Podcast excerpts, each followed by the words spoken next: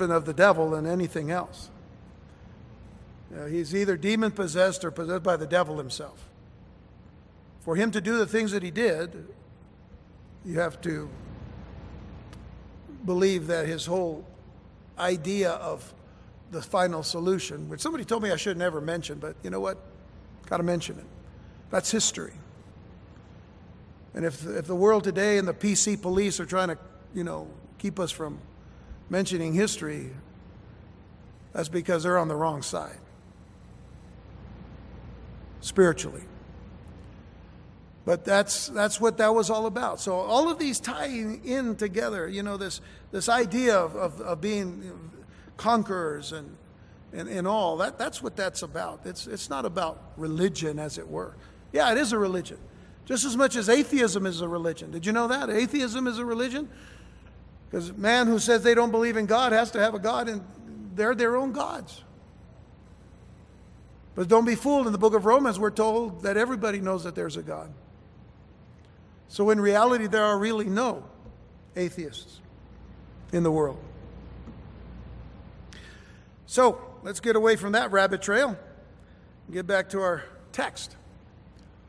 Interestingly enough, Magog is made up of much of Turkey, the, uh, the state or the nation, not, not, not in the United States, but the nation of Georgia,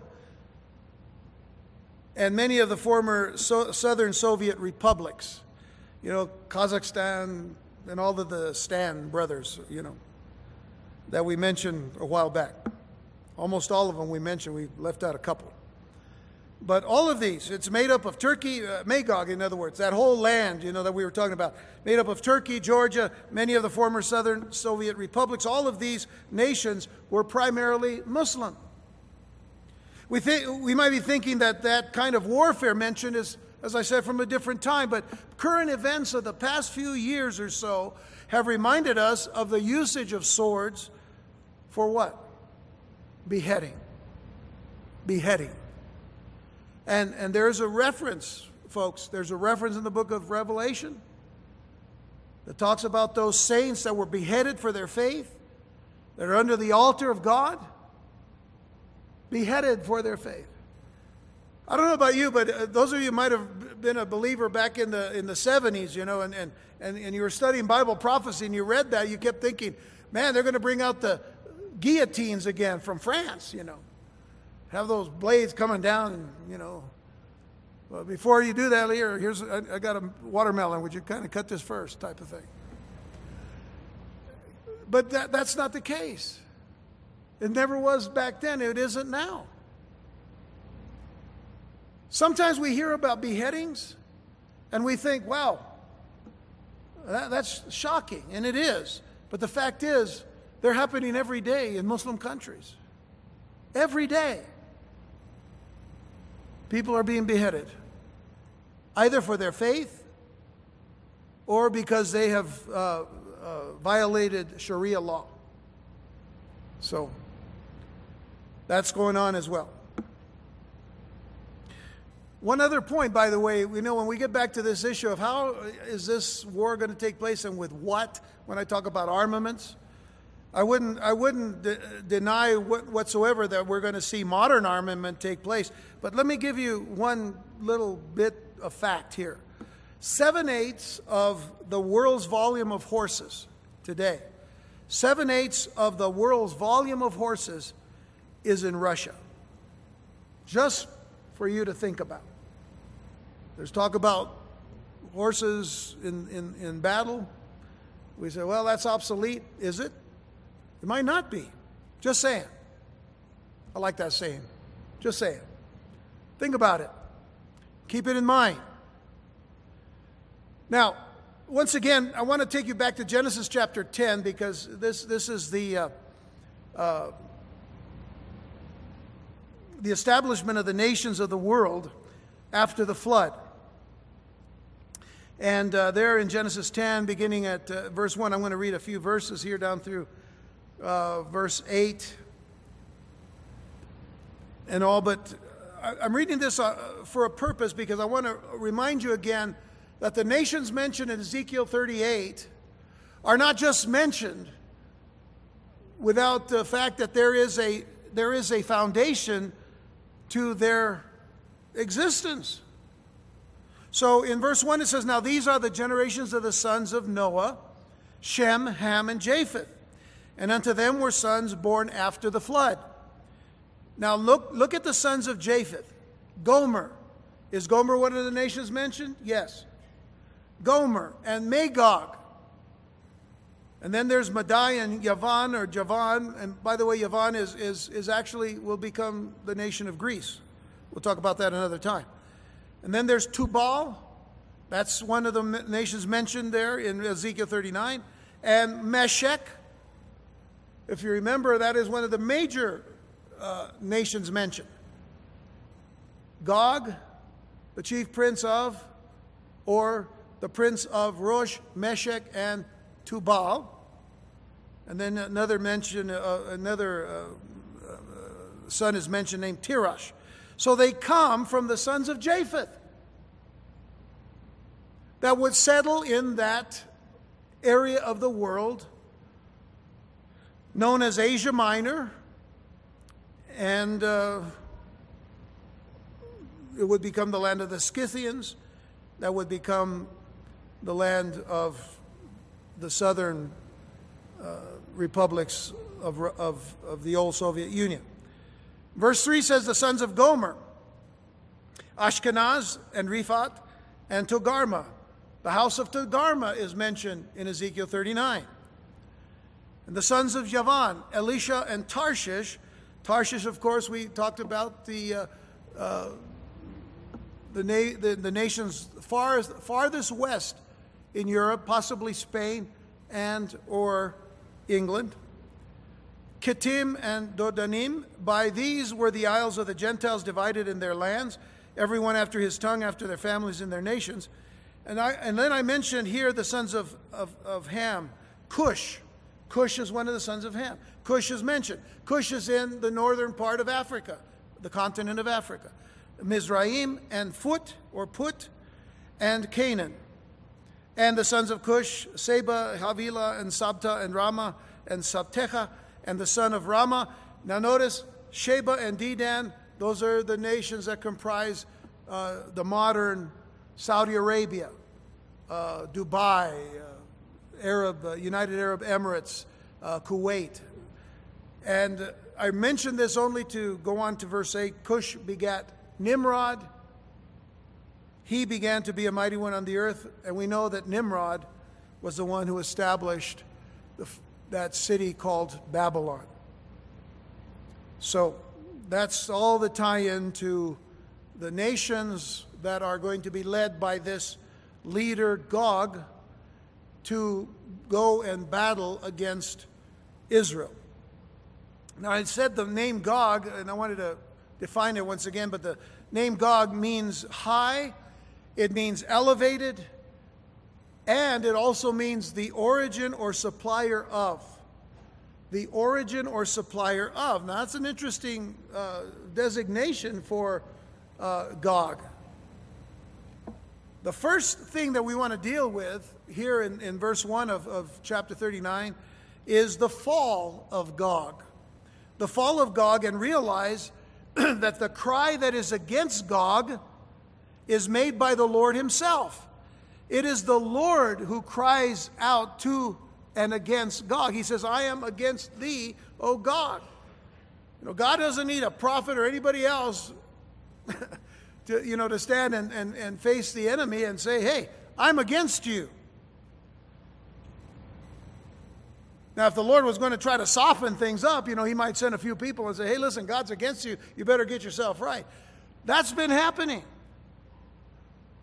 How many times has the Lord had mercy and upon mercy upon mercy upon many of the nations of the world today? But now we're getting to crunch time here in, in light of the times in which we live. And now it says, okay, time's running out. You've all had the opportunity. But now you, Gog, I'm against thee. The God of Abraham, Isaac, and Jacob is making it clear that he is going to defend Israel against her enemies. And he speaks directly to the leader supplier of the armies. Now, will Russia then be the supplier of a holy jihad against Israel? Quite possibly in retaliation for the defeat of the nations surrounding Israel in the Psalm 83 war that we've talked about earlier. Would that be what is happening here? It is quite possible. I, have mentioned, you know, nothing is impossible in this whole scenario as we're looking at things that are yet to happen. I'm not trying to make this happen. I'm just telling you as you study these, these passages. Psalm 83, when we studied it, we realized that all the nations mentioned there are nations that are currently surrounding Israel geographically. They are up against Israel, and they are all enemies of Israel. They all want Israel to be defeated. They all want Israel to be destroyed. They all want Israel to be cast into the sea. For, most, for the most part, most of those nations, when they make maps, always leave Israel out because they hate Israel. And if you hate Israel, you hate the God of Israel. And this is why God is standing firm against the enemies here. He did it in Psalm 83. In other words, if, if and when that war happens, I don't mean if, but when that war happens, the only if is when it happens. The fact of the matter is, because those nations are today existing, it can happen at any time.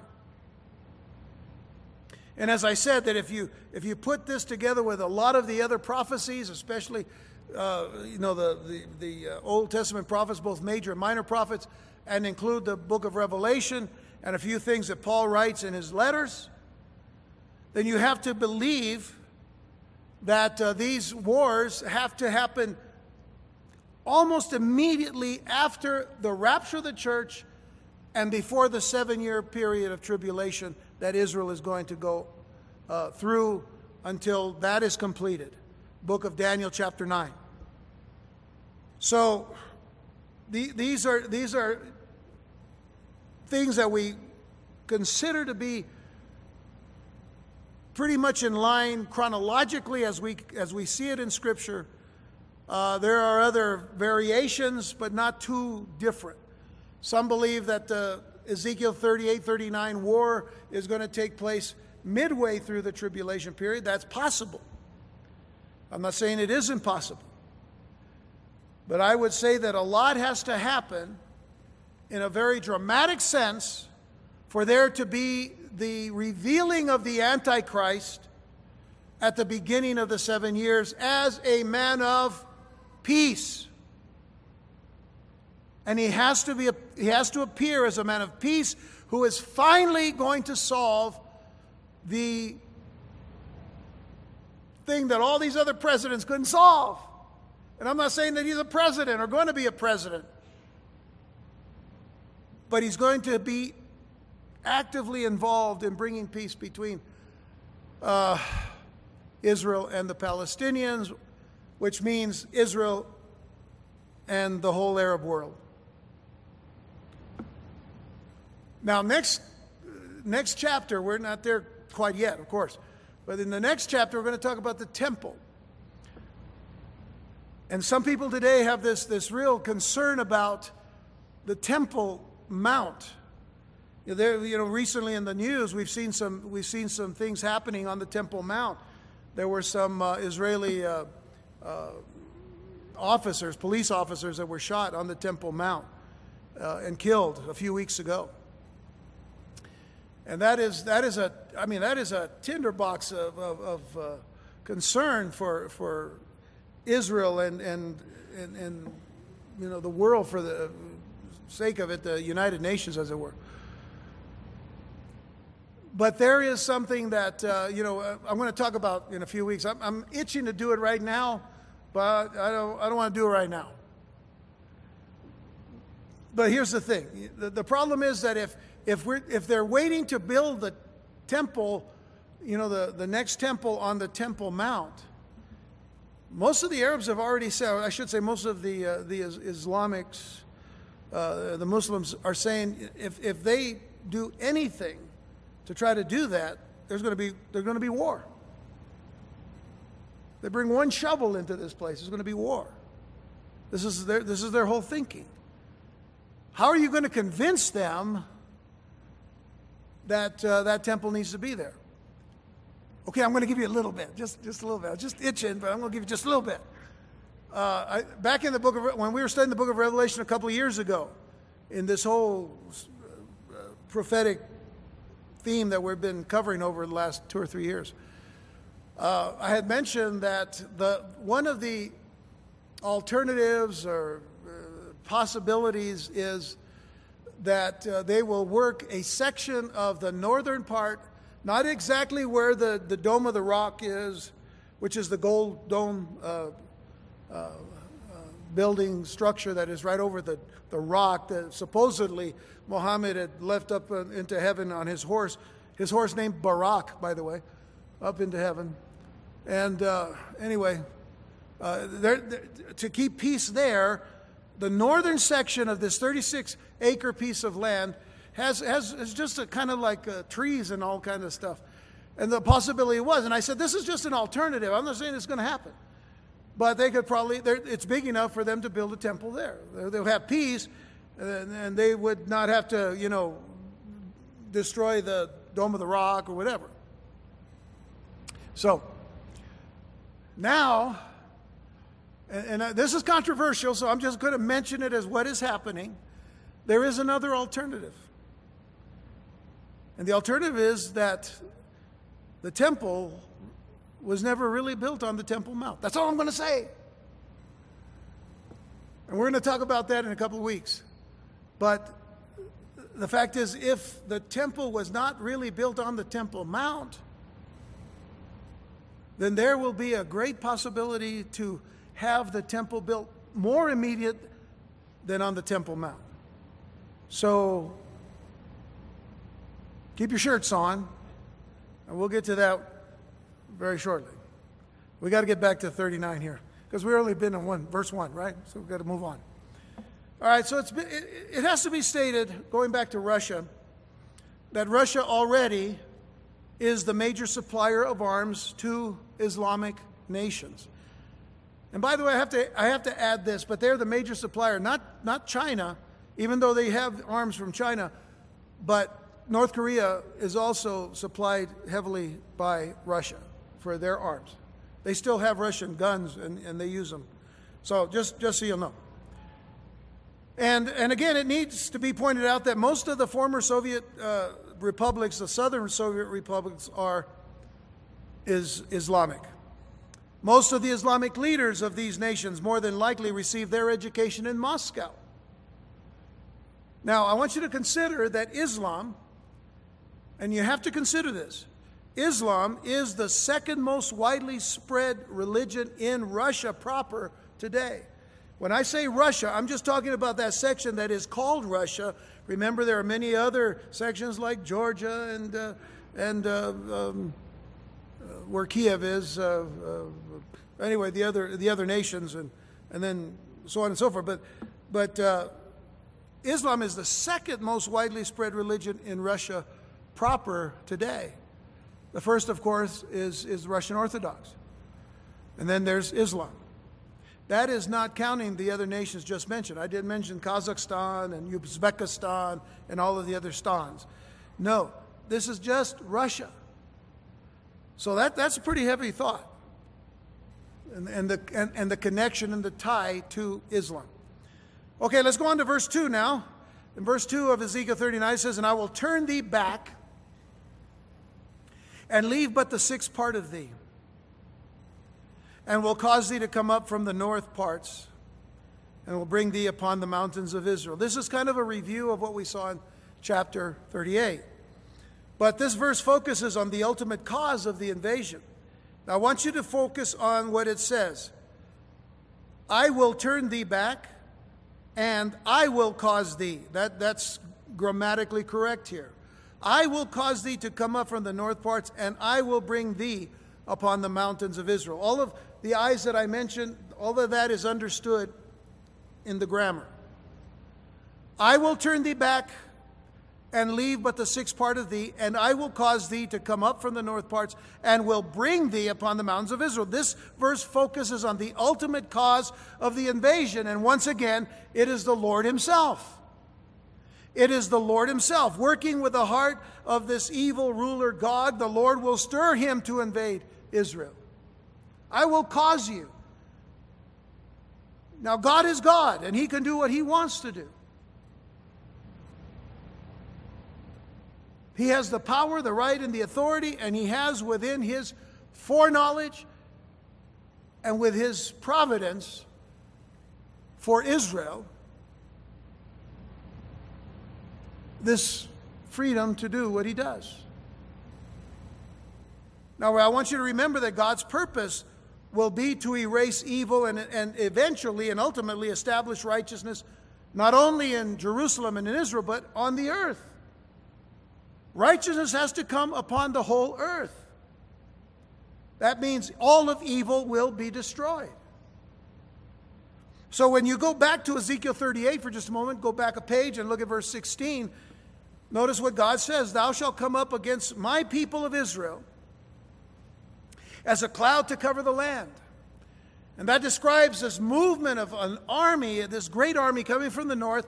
And remember, they're not just coming from the north, they're also coming, uh, coming from the southwest, which means they're coming up from uh, uh, all of northern Africa. We tied those other nations into to, uh, Libya and to uh, Ethiopia, and they're coming up against uh, Israel as well. He says, as, as a cloud to cover the land, it shall be in the latter day. So now there's a description of the time frame, which is still yet to come. And I will bring thee against my land, that the heathen may know me. He's, I mean, God has a reason. I'm going to bring you up so that the nations, remember, heathen means nations. It also is representative of, of, uh, uh, of, of, the heathen, yeah, because it mentions heathen, or the pagans but it, it, is, it is really speaking about the heathen or, or the nations, I should say. That the nations may know me when I shall be sanctified in thee, O Gog, before their eyes. He will be sanctified by bringing judgment and justice to the attacker and the leader of the armies against Israel. So now there, there's some question as to whether this particular invasion is describing uh, the Battle of Armageddon, uh, as mentioned. Now, there's a couple of mentions, I don't want to go into all of those details right now. But uh, in Revelation 20, verses 7 and 8, it says, When the, the thousand years are expired, Satan shall be loosed out of his prison, shall go out to deceive the nations which are in the four quarters of the earth, Gog and Magog. And just because Gog and Magog are mentioned here, then uh, there, there are some people that say, well, see, this Gog Magog war is not really going to take place until the very end of, of, of, of the ages before Christ enters into, uh, you know, st- stop all of that and go into Jerusalem. But we're going we're gonna look at a couple of, of questions about that. So I shall go out to deceive the nations which are in the four quarters of the earth, Gog and Magog, to gather them together to battle, the number of whom is as the sand of the sea. So the terms Gog and Magog here are not referring to a definite area as in Ezekiel. Gog and Magog, I mean, that, that is a clear designation to the area of the Scythians or uh, the, the land north of Israel. Here it is referring, here in uh, Revelation 20 is referring to the enemies of God and Christ worldwide. He has attached Gog and Magog to the nations of the world. Now, God has done that before. He has actually called this, the, you know, the, the reprobate sinners of Israel Sodom and Gomorrah. He has applied those kinds of, of, of, uh, of, of mention to other nations because of their wickedness and, and, and their, um, you know, their choices of, of sins. So, uh, the terms Gog and Magog does not, does not refer to them being a part of this last, last war. Uh, what it is, is about timing. It's about timing. For instance, will the Israelis be burning weapons? By the way, we're going to study that in verse 9 of this chapter. Will the Israelis be burning weapons seven years into the millennium? Because right after that battle that it talks about at the end, Jesus, go, Jesus comes in and begins the thousand year reign in Jerusalem. So are the Israelis going to burn weapons for seven years into the millennium? Into the thousand year reign of Christ on the earth? No, they're not going to do that. They don't need to do that. Because once Christ comes, everything's get, everything gets renovated. Everything does. And again, we'll see that when we get to verses 9 and following. The other question is will they be burying bodies for seven months during the same time frame? That's verse 12. So, right there are the questions that really uh, make us realize that we're talking about two different conflicts, two different battles. And again, we'll talk about those later. But if you go back, if you will, to, uh, to verse 2, and it says, I will turn thee back and leave but the sixth part of thee. Now, that, that can be interpreted in a few different ways. Uh, five, you, you can look at it as five sixths of the armies will be either destroyed, leaving only one sixth. He turns back. And so, five sixths, that's a lot of people that are going to be destroyed. Or, as some believe, the Lord is mentioning six plagues are going to be administered upon them. And what some of these uh, commentators use is Ezekiel 38, verse 22, as their proof text. They will look at it, verse 22 of Ezekiel 38, where it says, And I will plead against him with pestilence and with blood, those are two. I will rain upon him, that's three, and upon his bands, upon the many people that are with him, an overflowing rain, four, great hailstones, five, fire, six, and brimstone, uh, seven. Well, actually, it's, uh, that's too many. Okay, so going back, the rain is overflowing rain. That's four, great hailstones, five, uh, three, great hailstones, five, uh, four, fire, five, brimstone, six. okay. All right. Anyway, they say that those are the six plagues. But uh, again, I, I, mentioned that when you look at the overflowing rain, it's, it's already mentions rain, why two rains as being one? So it's, it's like, no, no, that overflowing rain is connected to the rain of fire uh, and brimstone, the rain of great hailstones.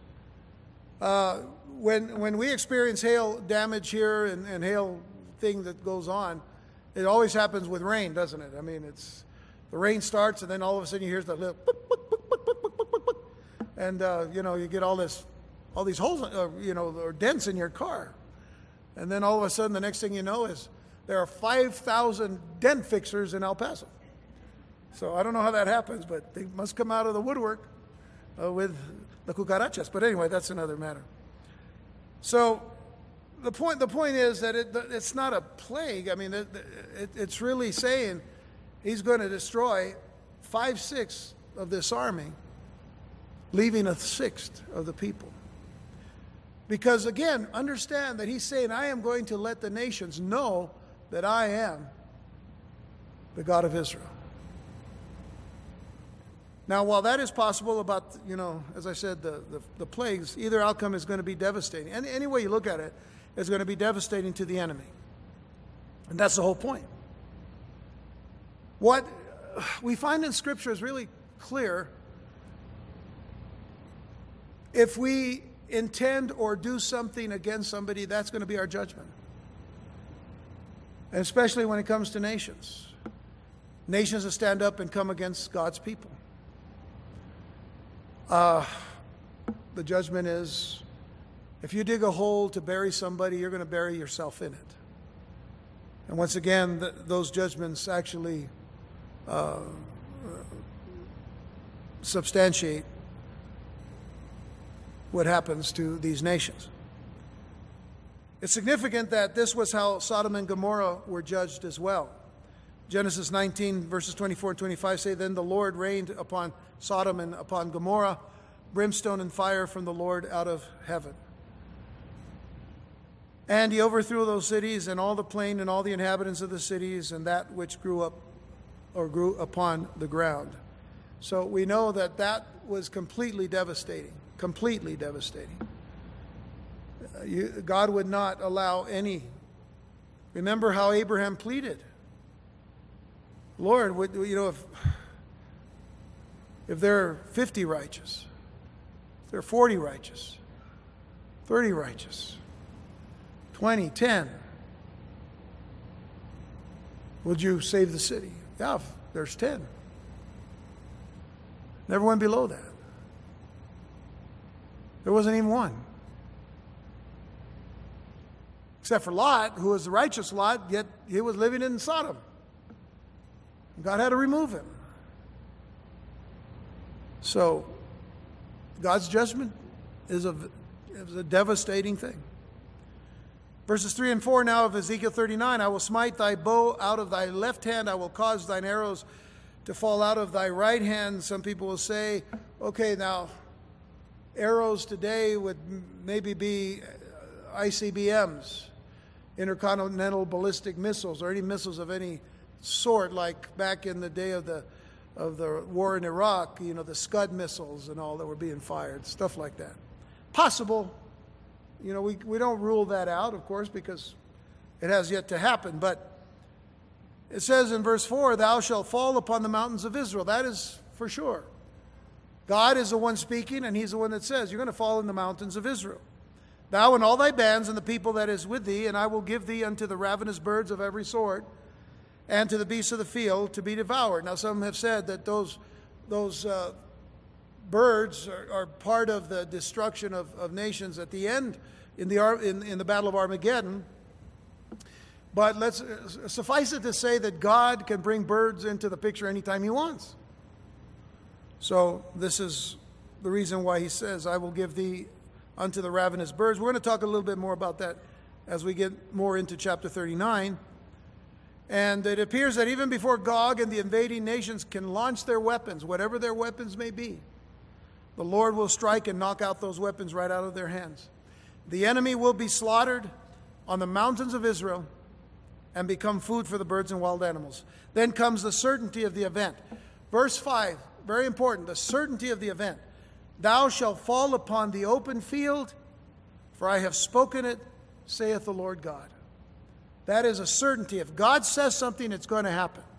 That's biblical prophecy 101. If God says it, it's going to happen. This is not a maybe, this is a certainty. When the Lord says it, you can count on it.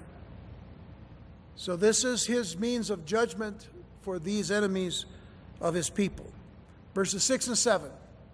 And I will send a fire on Magog and among them that dwell carelessly in the isles. Now, uh,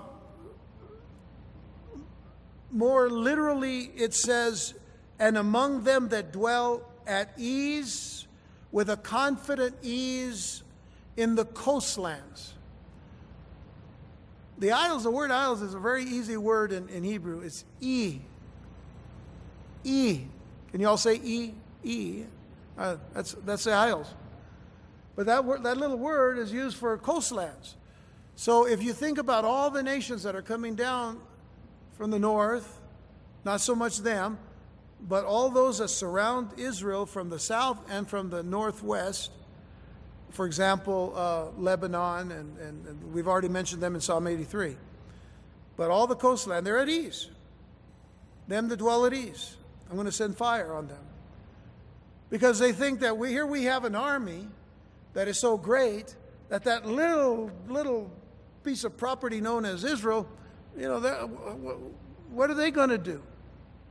By the way, do you all remember that back in 1948, the, on May 15, when Israel became a, a, nation, they had to fight for their existence that very same day against all the nations of Egypt and, and Jordan and, and, and all these other nations that surrounded them and they, and, and, and they, and, and, they kept their independence, and they continue today to fight for their uh, existence.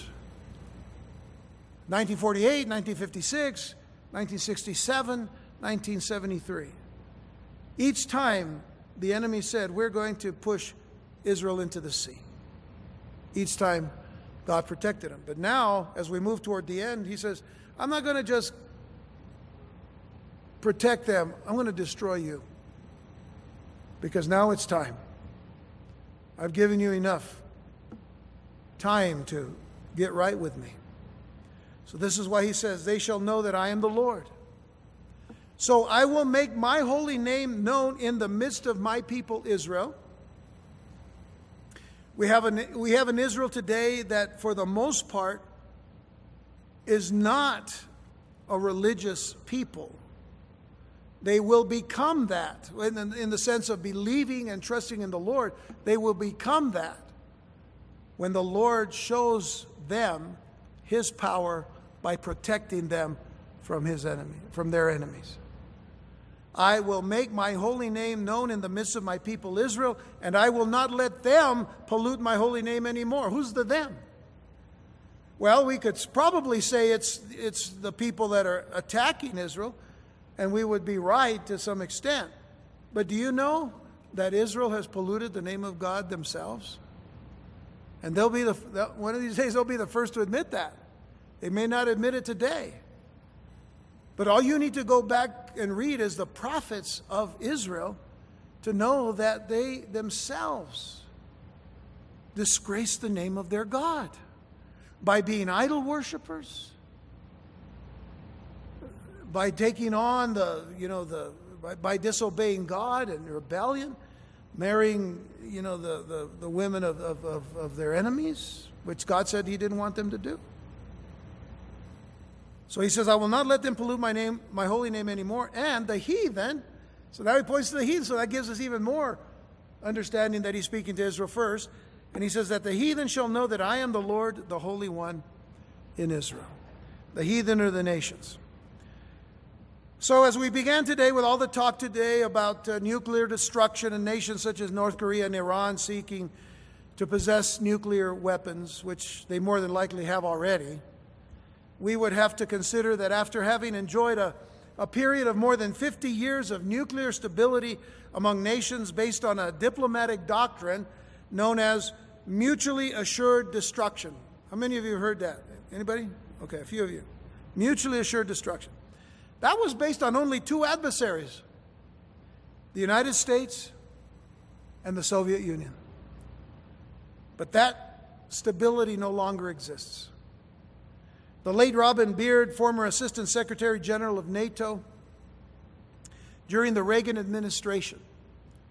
So that was over 30 years ago. He once said in a meeting at NATO headquarters in Brussels, and I quote, When the Soviets were in power, we knew the procedures to put in place to prevent an accident. Today, we don't even know who has the button. That was in Reagan's time. Today, we don't even know who has the button, and there's a power grab going on. How much more 30 years later? When over 11 countries, actually now it's about 15 countries, have nuclear capabilities. Another advisor at NATO around the same time, Robert Hunter, is quoted as saying, A nuclear confrontation in the Middle East is not just likely, it is certain. It is just a matter of timing timing. Are some of the word pictures that we've read in this passage pointing to the same kind of confrontation? Is all of this, you know, arrows and and uh, fire and brimstone and everything else? Is it uh, just showing the kind of, of destruction that's going to come uh, from nuclear detonations? Well, we'll see. But to close here with the last couple of minutes that we have, I'd like you to have uh, to turn to Psalm 2, verses 1 through 12, which, by the way, is all the psalm, the whole psalm, and nothing but the psalm. Psalm 2, verses 1 through 12. Why do the heathen rage? Why do the nations rage? And the people imagine a vain thing. The kings of the earth set themselves. Now, notice this is pretty general. The kings of the earth set themselves, and the rulers take counsel together against the Lord. Notice, against the Lord, saying, Let us break their bands asunder and cast away their cords from us. He that sitteth in the heavens shall laugh. The Lord shall have them in derision. Then shall he speak unto them in his wrath and vex them in his sore displeasure. Yet have I set my king upon my holy hill of Zion. By the way, remember Zion in a few weeks when we get to the temple? Little little hint there. We'll talk about. I will declare the decree. The Lord has said unto me, Thou art my son. I think that's a pretty clear statement that the Father and the Son of the triune Godhead are in conversation. Thou art my son, this day have I begotten thee, not begotten like we were begotten, but in a whole different way, and we're not going to study that tonight because we don't have time. Ask of me, and I shall give thee the heathen for thine inheritance, and the uttermost parts of the earth for thy possession. Thou shalt break them with a rod of iron, and thou shalt dash them in pieces like a potter's vessel. Notice that he speaks now to the kings. Be wise now, therefore, O ye kings. Be instructed, ye judges of the earth. Be instructed, you members of the United Nations. Be instructed. Serve the Lord with fear. And rejoice with trembling. What is that trembling? The trembling of standing before the holy God of Israel, who is awesome in power, might, majesty. Kiss the Son. Notice, in, this, in essence, what he says is worship the Son. Jesus, Yeshua. Worship the Son lest he be angry and you perish from the way when his wrath is kindled but a little. Blessed are all they that put their trust in him. I've said time and time again as we've studied in Scripture, study in prophecy, that all nations will be judged before God. All nations. And the key element to that is Proverbs 14:34. Righteousness exalts a nation, but sin is a reproach to any people. Sin just being completely separating themselves from the God who wants to bless them, but they don't want the blessing of God. So we begin our our study in Ezekiel 39, and uh, we'll see how long it takes. It shouldn't take us too long. It's not that long of a chapter. We should be able to complete it quickly because I really want to get to chapter 40 because there are some interesting things that we need to look at when it comes not just to the temple in heaven, but the temple that will be built in these last days. The Jews are expecting and wanting so much to have their temple for sacrifices once again. So, continue to pray for the peace of Jerusalem, as it says in the scriptures, and pray for the Lord to come quickly. It is a prayer that we can pray. It's the word in the New Testament, Maranatha. Maranatha, come quickly, Lord Jesus. Let's pray. Father, we are so thankful and so blessed to have the opportunity, Lord, not only to come to your throne of grace, to lift up our voices in praise and thanksgiving to you, but Lord, also to come and open your word and pray that, Lord, in these verses, in these chapters that we study, that you'll speak to our hearts about how we need to live as we see the day of Christ approaching. More and more, Lord God, we're to live godly and righteously in the present age. And Lord, we struggle as often as we do, even when there isn't all of this stuff going on. So we pray for your strength We pray for the anointing and blessing of your Holy Spirit. Lord, we pray that you would fill us and cleanse us and purify our hearts. Father, I pray that you will forgive us and cleanse us and, and then use us, Lord.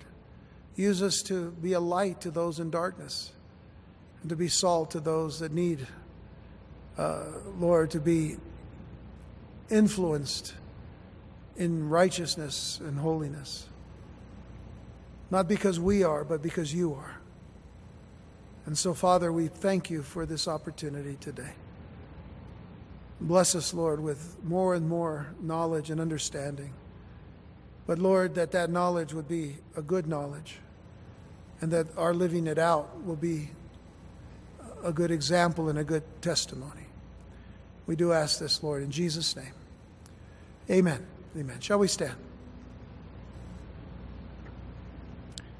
The Lord bless you and keep you. The Lord make his face to shine upon you and be gracious unto you. The Lord lift up his countenance upon you and give you shalom, give you peace. Pray again for the peace of Jerusalem. Pray for the people of Israel. Pray for the Lord uh, just to bring about every day his will so that we can be ready to, to go at any time. So, I want to remind you that uh, I need your prayers this week. I'll be going to Kansas City for a conference. And uh, uh, want you to be here this uh, Saturday or Sunday because uh, Greg Reed is going to be here. And uh, I, I, really know that you're going to be blessed by his, uh, by his teaching and his presence. So don't forget that. No messing around. Come to church. Love you guys. God bless you. Let's sing. And after we sing, if you need prayer, come on up to the front. Somebody will be here to pray for you. God bless you. Faithfulness. Great is your faithfulness. You never change. You never fail, oh God. True are your promises. True are your promises. True are your promises. You never change. You will never fail, oh God. And so we raise up holy hands to praise